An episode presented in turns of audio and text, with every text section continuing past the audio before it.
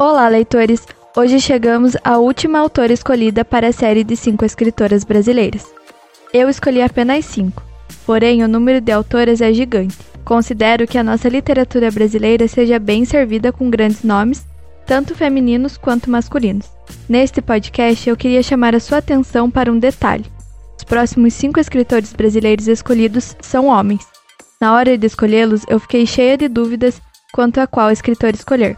Porém, de fato, são muitos os escritores que marcaram a nossa história. No caso das mulheres, essa dúvida também surgiu.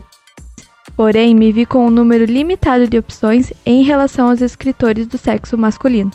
Confesso que isso me assustou um pouco e me fez pensar no assunto. As mulheres, em muitos aspectos, ficaram na sombra dos homens, inclusive nos aspectos culturais e artísticos. Por muito tempo, as mulheres precisaram usar pseudônimos masculinos para entrar para o mundo da literatura. Clarice Lispector, por exemplo, as pessoas achavam que seu nome era um pseudônimo usado por um homem, por conta da forma como a autora escrevia.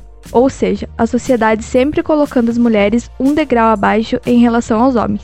E as que ousavam usar seus nomes reais eram duramente criticadas e diminuídas em uma sociedade que só admitia homens em papéis de destaque na literatura. E mesmo assim conquistaram seu espaço, não por serem do sexo feminino, mas pela qualidade dos seus escritos. Trouxe cinco exemplos, mas ainda há muita escritora extremamente talentosa e sem o real conhecimento. Hoje vamos falar de Ana Lins dos Guimarães Peixoto, que vocês devem conhecer como Cora Coralina. Nascida na cidade de Goiás, iniciou sua carreira literária com apenas catorze anos com o conto de Tragédia na Roça, publicado no Anuário Histórico e Geográfico do Estado de Goiás. Em mil novecentos e trinta e quatro, depois da morte do marido, Cora tornou-se doceira para sustentar os quatro filhos.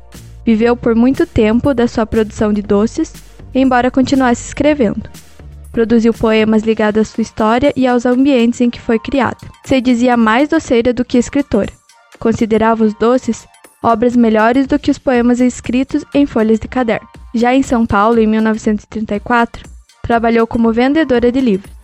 Em mil novecentos e trinta e seis, muda-se para Andradina, onde começa a escrever para o Jornal da Cidade. Em mil novecentos e cinquenta e um, candidata-se a vereadora. Passados cinco anos, resolve voltar para sua cidade natal.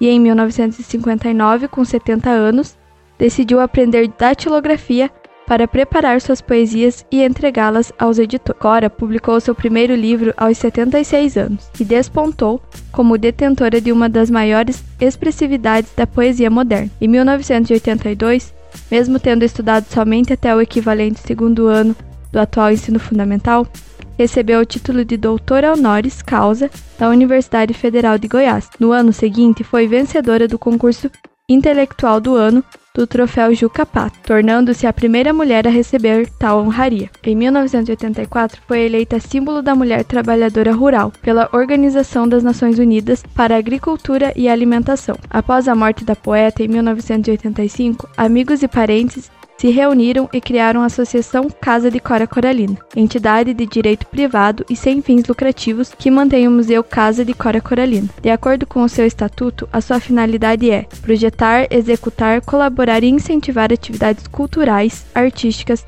educacionais, ambientais, visando sobretudo a valorização da identidade sociocultural do povo goiano, bem como preservar a memória e divulgar a vida e obra de Cora Coralina. Não sei se a vida é curta ou longa demais para nós, mas sei que nada do que vivemos tem sentido se não tocarmos o coração das pessoas. Muitas vezes basta ser colo que acolhe, braço que envolve, palavra que conforta, silêncio que respeita, alegria que contagia, lágrima que corre, olhar que sacia.